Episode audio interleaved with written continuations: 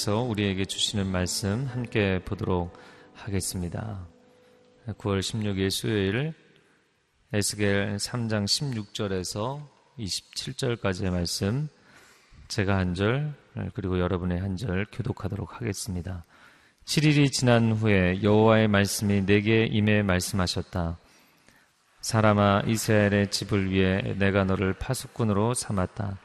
그러니 내 입에서 나오는 말을 듣고 내 경고를 그들에게 전하여라. 내가 악한 사람에게 내가 반드시 죽을 것이다 라고 말했는데 내가 그에게 깨우쳐 주지 않거나 또는 악한 사람이 자기 악한 길에서 떠나 생명을 유지할 수 있도록 내가 경고하지 않으면 그 악한 사람은 자기 죄로 인해 죽을 것이고 내가 그의 피에 대해 내게 책임을 추궁할 것이다.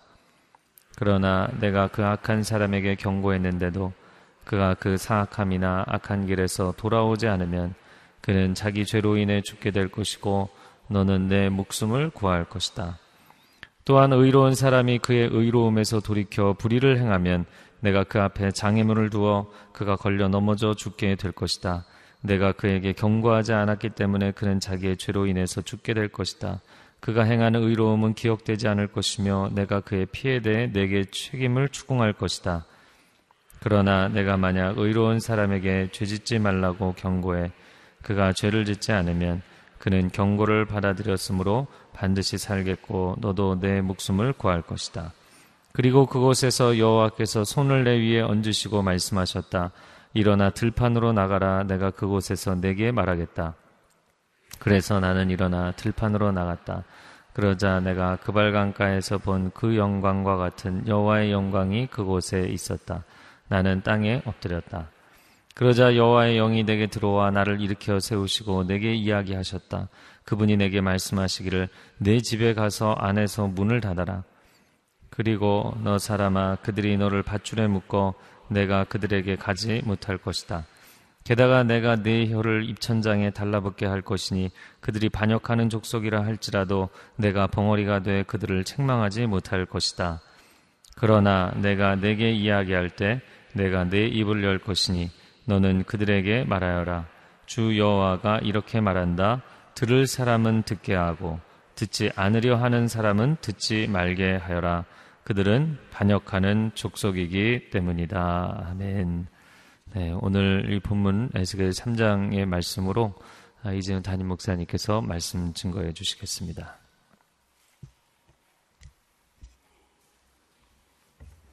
할렐루야. 오늘 평소와 달리 기도 시간이 길어진 것을 우리 교회 오래 섬기신 리더십들은 아 이지원 목사가 아, 사고 났구나 이렇게 다 알고 계셨을 줄 압니다. 덕분에 또 기도 많이 할 수 있어서 좋습니다. 알람을 못 듣고 또 그 늦게 일어나서 어, 이제 오게 됐습니다. 염려하지 마십시오. 간단히 설교하겠습니다. 에스겔서가 오늘 이 시대 우리 한국교회에 주는 메시지는 너무 중요하고 적절합니다. 시대를 예언자적으로 어, 분별하는 분들은 이 시대를 가리켜 바벨론 포로 시대와 같다. 또 하나님의 백성들은 마치 포로로 잡혀간 상태와 같다. 에스겔과 또 그의 시대 사람들이 바벨론의 포로로 잡혀가서 그발 강가에 살고 있었던 그 백성들과 같다. 그렇게 진단합니다. 그래서 에스겔을 통해서 하나님께서 주신 그 시대에 주신 그 메시지들은 오늘 이 시대에 그대로 적용될 수 있는 하나님의 메시지라는 것이죠. 하나님께서는 에스겔을 사용하시기 전에 그를 통해 말씀을 주시기 전에 먼저 그를 강하게 하셔야만 했습니다. 그래서 1장에서 먼저 그에게 여호와의 영광의 모습을 보여주셨죠. 그래서 그 앞에 엎드리고 또 그 영광을 바라볼 수 있는 눈을 주셨습니다. 그러고 난 뒤에는 에스겔에게 두루마리를 먹으라 말씀하셨습니다. 두루마기를 먹되 창자에 가득할 정도로 채우라. 그 말씀대로 먹었더니 그 두루마리가 꿀처럼 달더라. 꿀처럼 단. 그 단 하나님의 두루마기를, 두루마리를 그 배에 채우는 일, 그것은 무엇을 의미합니까? 우리가 하나님의 말씀으로 충만해지는 것을 의미하죠. 이 창자라고 하는 것은 우리의 신체의 가장 깊숙한 곳에 있는 곳, 우리의 그 가슴 깊은 곳까지 하나님의 말씀이 지배하도록 하나님의 말씀으로 무장된 하나님의 사람들이 되라라는 말씀이죠. 그리고 나서 하나님의 영으로 인도함을 받아서 아, 이제 데라빕이라고 하는 그 폐어더미, 그 이스라엘 백성들이 포로 어, 공동체가 거하고 있는 그 지역으로 이끌림을 받아서 이제 동족들에게 하나님의 말씀을 전해야 하는 것입니다. 하나님의 영광을 먼저 보고, 그 다음에 하나님의 말씀으로 체험을 얻고, 충만히 체험을 얻고, 하나님의 영의 이끌림을 받아서 그 백성에게 말씀을 전해야 하는 것입니다. 그런데 그 동족들에게 전하는 것이 이방 민족에게 전하는 것보다 훨씬 더 어려울 것이다. 그들은 듣지 않으려고 할 것이다. 상처와 아픔과 불신앙과 두려움 때문에 하나님께서 우리들을 왜 이렇게 버리셨을까? 하나님에 대한 반발심, 또 믿지 않으려는 이 상황을 보면 도무지 나아질 것 같지 않는 그런 절망감, 그러한 마음 때문에 그들은 듣지 않을 것이다. 그래서 내가 너를 강하게 할 것이다. 그들보다 더 강한 그 금강석과 같이 단단한 바위처럼 너를 강하게 할 것이다. 그 모든 메시지가 에스겔이라는 이름에 포함된 것이죠. 하나님께서 강하게 하시다. 라는 이름이 에스겔의 이름에 담겨 있죠. 하나님께서 강하게 하셔야만, 붙잡아 주셔야만 그 시대에 하나님의 메시지를 전할 수 있습니다. 오늘 이 시대에 우리가 살아있는 하나님의 말씀을 전하지 못하는 것은 에스겔이 되지 못하기 때문이에요. 하나님께서 강하게 해주시는 그러한 아, 백성들이 되지 못하기 때문이죠. 여호와의 영광을 바라보지 않기 때문이고 꿀처럼 단 하나님의 말씀을 먹지 않기 때문이고 그리고 여호와의 영령, 성령의 이끌림을 받지 않기 때문에 우리가 언어가 통하는 동족들에게도 말씀을 전하지 못하고 있는 것입니다. 듣지 않으려는 이 백성들을 향하여 하나님의 말씀을 전해야 되는 책임이 우리에게 있습니다. 그 책임을 오늘 본문에서는 파수꾼으로 어, 말씀하시면서 그 책임과 사명을 가르쳐 주십니다. 17절에 보면 사람아 이스라엘의 집을 위해 내가 너를 파수꾼으로 삼았다. 그러니 내 입에서 나오는 말을 듣고 내 경고를 그들에게 전하여라. 파수꾼은 당시, 당시에 이 성곽이 있는 그런 시대에 멀리 내다보면서 위험을 미리 예측해서 적들이 오는 것을 미리 파악해서 성 안으로 전해주는 역할을 하는 사람입니다. 만일 이 파수꾼이 잠을 자거나 또 그 자기가 본 곳을 그대로 전하지 않으면 그 성 안에 큰 일이 일어나죠. 저도 군 생활을 경계부대에서 전방 그 GOP 사단에서 근무를 했기 때문에 이 경계 경계하는 그야말로 파수꾼 그 소대장 역할을 한 거예요. 그래서 제 역할은 뭐냐면 병사들이 자, 자나 자지 않나 밤새 순찰을 하는 겁니다. 그래서 예측하게 가면은 깨어 있는데 예측하지 못하게 가면 항상 자고 있어요. 그래서 항상 순찰을 예측하지 못하게 돌아야 되는 거예요. 그래서 한 번 돌아놓고 간대를 또 간다든지 그러면은 잘 준비하고 있고 그래서 그 예측하지 않은 시간에 간다든지 그러면은 그 깨어 있도록 하는 게 주의 임무였어요.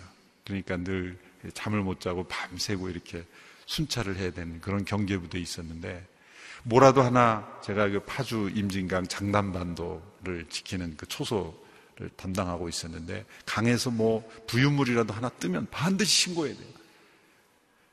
그, 그 시대까지만 해도 모르겠습니다. 조금 그 임진강으로 그 몇 년 전만 해도 임진강으로 이렇게 간첩들이 물을 타고 들어오기도 하고 그런 그 사건들이 있었기 때문에 임진강 물 위에서 뭐라도 하나 이렇게 발견되면 바로바로 신고를 해야지 무시한다든지 자고 있다든지 그러면 아주 큰일 나는 문제가 되는 것이죠. 파수꾼의 눈은 언제나 깨어 있어야 되고 언제나 응시하고 있어야 되고 멀리 볼 수 있어야 되고 가까운 데만 보면 안 되고 본 것을 그대로 보고해야 되는 그런 책임이 이 파수꾼에 있습니다. 그리고 그 보고 내용에 따라서 전체 성 안에 있는 사람들의 생명이 좌우되는 아주 막중한 책임이 있는 것입니다. 하나님께서는 에스겔과 그의 백성들을 향해 에스겔의 사명을 파수꾼이다. 영적 파수꾼이다. 라고 아, 말했습니다. 에스겔이 먼저 본 이 하나님의 영광, 먼저 먹은 이 하나님의 말씀, 먼저 경험한 이 하나님의 성령의 역사를 전해주지 않으면 큰 일이 일어난다. 생명이 달린 문제다. 생명이 달린 문제다 라고 말씀하는 거죠. 두 종류의 사람들이 있을 것이다. 거기에는 악한 사람들이 있고 또한 의로운 사람들이 있을 것이다. 악한 사람들이 만일 그 경고를 듣지 못해서 그들이 악한 가운데 멸망하게 된다면 그들만 멸망하는 것이 아니라 파수꾼에게도 책임이 있다. 너에게도 그 핏값을 물을 것이다. 왜? 전해주지 않아서 악에서부터 돌이킬 수 있는 사람이 돌이키지 못했기 때문에. 만일 그 악인이 경고를 듣고도 계속 악한 가운데 있어서 멸망했다면 그 사람은 자기 죄로 인해 죽으나 너에게는 책임이 묻지 않을 것이다. 너는 살아날 것이다. 왜? 전했기 때문에. 또 한 종류의 사람은 의인입니다. 만일 의인이 그 경고를 듣지 못했기 때문에 그 사람이 의롭게 살다가 후에 악한 길로 떠나서 멸망하게 됐다면 그 사람은 자기의 스스로 선택한 길로 멸망하지만 너에게도 책임이 있다. 왜? 미리 경고해 주지 않았기 때문이다. 저 사람은 지금 의로운 삶을 살고 있기 때문에 전할 필요가 없지. 그래서 경고를 전하지 않아서 만일 후에 그가 그 경고를 듣지 못했기 때문에 멸망했다면 너에게도 책임 있는 것이다. 파수꾼에도 책임 있는 것이다. 만일 그 의로운 사람이 그 경고를 들어서 계속 의로운 가운데 있어서 영원한 생명 가운데 구한다면 아주 잘된 일이다. 둘 다 죽임을 당하지 않을 것이다. 그러므로 이 메시지는 어떤 메시지입니까? 의로우나 악하나 지금 보기에 변화가 필요하나 변화가 필요 없는 것처럼 보이나 상관없이 파수꾼의 책임을 다해라.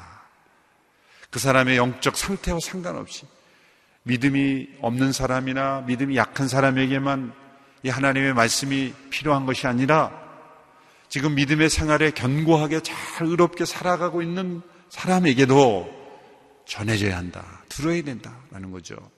믿음은 믿음이 강건할 때 지키는 겁니다. 믿음이 떨어졌을 때는 회복하는 거지만 믿음은 늘 강건할 때 지키는 겁니다. 믿음은 제가 오르막길이라고 말씀드렸습니다. 이미 다 이루었다. 얻었다 라고 생각하는 순간 믿음은 넘어져 버립니다. 어제의 믿음을 바라보는 순간 우리는 오늘 쓰러지고 내일 쓰러집니다. 믿음에는 언제나 현재형이요 미래형입니다. 이미 얻었다 함도 아니요 또 이루었다 함도 아니요 붙잡았다 함도 아니라 오직 예수께 붙잡힌 바 된 것을 잡으려고 쫓아가는 진행형 언제나 오르막길입니다. 올라가지 않으면 뒤로 밀려가는 것입니다. 끊임없이 우리가 어떠한 상태에 이르렀든지 앞을 향하여 하나님의 영광을 바라보며 나아가야 한다는 것이죠. 이 파수꾼의 사명이라는 걸 가르쳐 주시고 그것을 조금 더 분명하게 체험하기 위해서 세 가지의 체험을 하게 하십니다. 첫 번째는 일어나 들판으로 나가라 말씀하십니다. 22절의 말씀 우리 같이 읽어볼까요? 시작. 그리고 그곳에서 여호와께서 손을 내 위에 얹으시고 말씀하셨습니다. 일어나 들판으로 나가라. 내가 그곳에서 내게 말하겠다. 들판으로 나가게 하시는 거죠. 자, 이렇게 두루마리를 먹게 하시고 여호와의 성령으로 인도함을 받게 하시고 이제 너는 영적 파수꾼의 책임을 다할 것이다. 그렇게 말씀하셨으면 이제 백성들에게로 바로 보내야 될 텐데 그렇게 하지 않고 사람이 없는 들판으로 먼저 나가게 하십니다. 이것은 모든 영적 하나님의 사람들이 체험하는 동일한 과정입니다. 사도 바울도 다메섹 도상에서 부활하신 주님을 만났지만 아라비아 광야에서 몇 년 동안 시간을 보내면서 주님과 깊은 교제를 하게 했죠. 세례 요한도 광야에서 외치는 자의 소리가 되게 하신 것입니다. 들판에서. 그런데 그 들판에 나갔더니 그발강가에서 보았던 여호와의 영광의 모습이 바로 그곳에서도 있었다는 것이죠. 우리에게는 언제나 영적 들판이 먼저 있어야 합니다. 왜냐하면 우리는 어떤 사역, 동사, 일을 하기, 하는 과정에서 늘 불순종을 하고 자기중심적으로 흐르고 하나님 중심이 되지 않기 때문이에요. 교회라는 이름을 붙이면 다 하나님 중심이 되는 게 아닙니다. 교회 일이 곧 하나님의 일이 되지 않는 경우가 얼마나 많습니까? 왜 그렇습니까? 지도자들이 들판으로 나가지 않아서 그렇습니다. 참으로 홀로 하나님과 독대하는 그런 영적 들판, 영적 들판에서 하나님의 영광을 개인이 보고 개인이 하나님 앞에 엎드리지 않으면 다른 사람 앞에 서게 되는 지도자는 자기의 영광을 구하게 되는 겁니다. 들판에서 여호와의 영광을 항상 먼저 경험하고 그 앞에 무릎을 꿇고 경배하는 모든 리더십들 다 되기를 축원합니다. 그래서 진정한 박사, 영적인 박사는 이 들판에서 하나님을 만나는 사람이에요.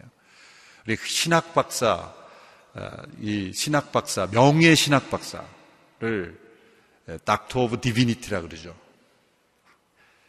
하용조 목사님도 이 Doctor of Divinity를 받으셨어요.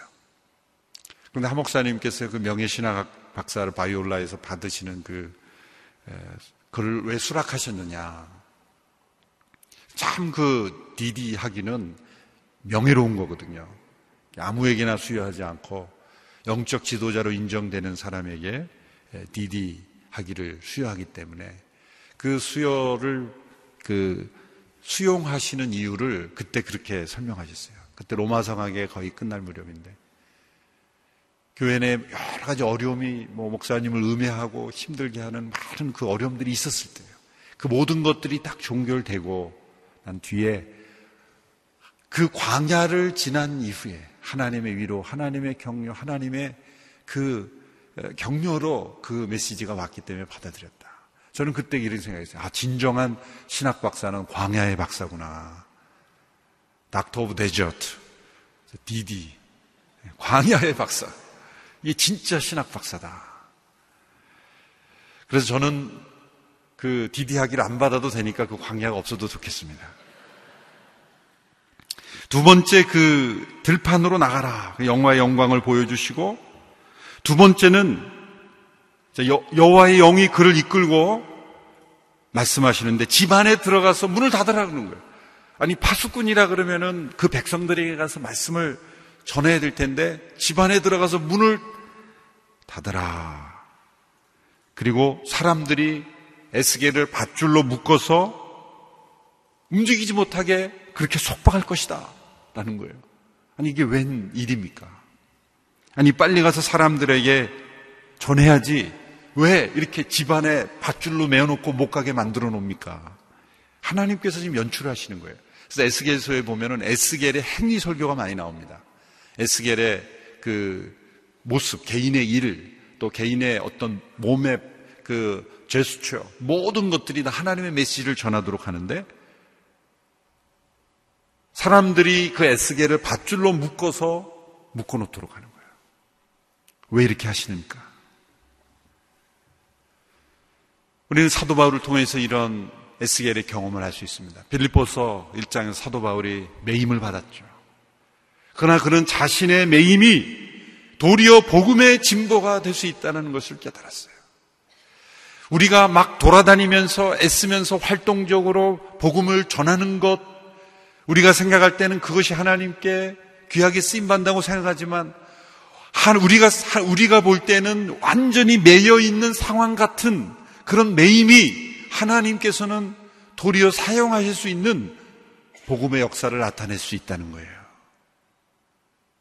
정반대로의 영적 경험, 정반대의 역사가 언제나 나타날 수 있다는 것을 가르쳐 주기 위해서 우리에게 이 말씀을 하시는 거예요.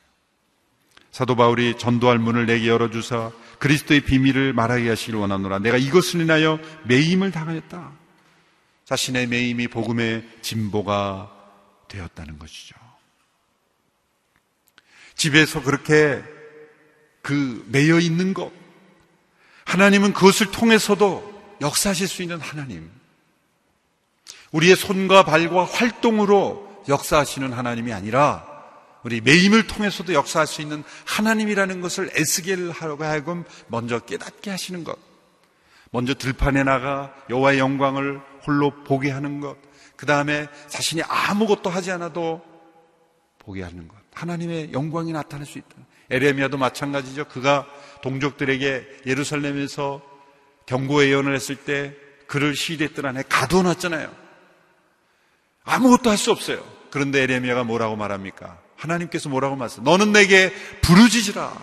내가 내게 응답하겠고 내가 알지 못하는 크고 비밀한 내게 보이리라. 그 말씀이 언제 주어졌냐면 시대 뜰에 갇혀 있을 때 주어진 거예요.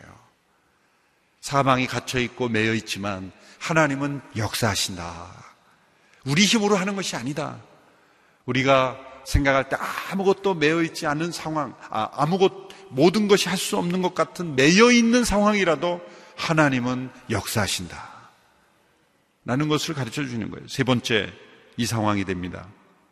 26절, 게다가, 게다가 또 이런 일이 일어납니다. 26절, 27절 같이 읽습니다. 시작. 게다가 내가 내 혀를 입천정에 달라붙게 할 것이니 그들이 반역하는 족속이라 할지라도 내가 벙어리가 돼 그들을 책망하지 못할 것이다. 그러나 내가 내게 이야기할 때 내가 내 입을 열 것이니 너는 그들에게 말하라. 주 여호가 이렇게 말한다. 들을 사람은 듣게 하고 듣지 않으려 하는 사람은 듣지 말게 하여라. 그들은 반역하는 족속이기 때문이다. 게다가 에스겔의 혀를 천정에 붙게 해서 벙어리가 되게 하는 겁니다. 아니 지금 가서 하나님의 말씀을 경고를 전해야 될 사람을 벙어리가 되게 하시는 이 어처구니 없어 보이는 일을 왜 하나님께서 하시는가? 정반대로 가는 것 같아요. 많은 사람이 모이는 곳으로 들, 가게 하지 않고 들판으로 가게 하고 또 움직이지도 못하게 손발을 다 꽁꽁 밧줄로 묶어놓고 더군다나 혀까지 움직이지 못하게 천장에 붙어넣어서 꼼짝달싹 못하게 말도 못하게 벙어리가 되게 하시는 거예요. 그건 무엇을 의미합니까? 벙어리가 되게 하게 하시는 거 언제 입을 열어주십니까? 하나님께서 말씀해 주실 때에만 입을 열게 하는 거예요. 얼마나 답답하셨을까? 이것은 무엇을 의미합니까? 진정한 영적 파수꾼에게 있어야 될 영적 체험들을 설명해 주는 겁니다. 진짜 그 시대를 깨우는 그런 하나님의 사람들은 하나님이 주시는 말씀만 전하는 거예요. 사사로운 이야기, 안 해도 되는 이야기, 불필요한 이야기, 하나님이 주시지 않은 메시지를 전할 수가 없는 거예요. 왜? 혀가 천장에 붙어서 떨어지지 않으니까. 벙어리가 되는 거예요. 여러분, 이 시대에 저와 오늘의 목회자들이 하나님의 말씀 외에는 벙어리가 되는 그런 사람들이 되기를 기도하십시오. 그래서 강단을 위해서 이렇게 기도해야 돼요. 저 강단에서 쓸데없는 말이 들리면 벙어리가 되게 해달라고. 혀가 천정에 딱 붙어버리게 해달라고. 한국교회 강단이 좀 벙어리가 돼야 돼, 벙어리가. 하나님의 말씀이 아닌 것을 사사롭게 만드는 이런 시대가 되어버린 거예요. 벙어리가 돼. 그래서 하나님의 말씀만 순전하게, 온전하게, 순수하게 전하도록 하신 거예요. 에스겔은 참 힘들게 사역한 사람이에요.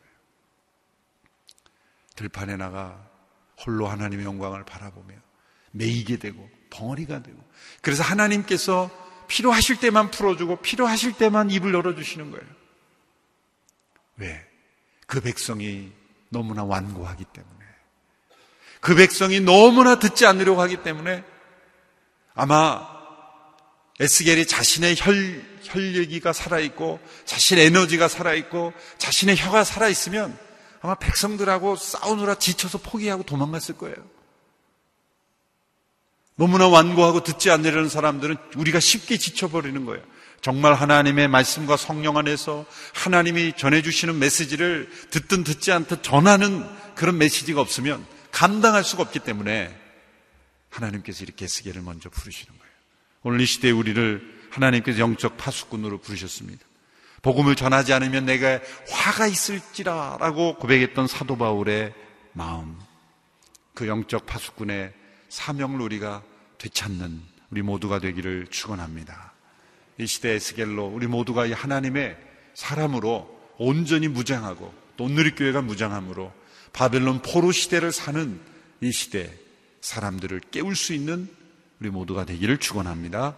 기도하겠습니다. 하나님 아버지 이 시대에 바벨론 포로 시대와 같은 이 시대를 사는 저희들 그발 강가에 데라비에 사는 동족들에게 보냄을 받은 에스겔처럼 오늘 이 시대에 우리를 부르시고 영적 파수꾼으로 우리를 세워주심을 감사합니다.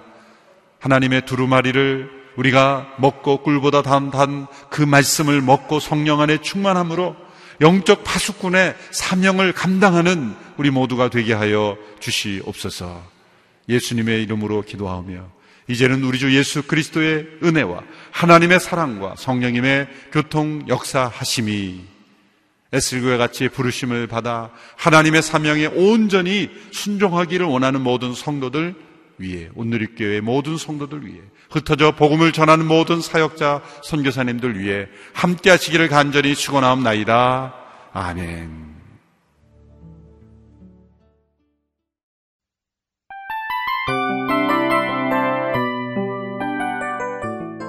이 프로그램은 청취자 여러분의 소중한 후원으로 제작됩니다.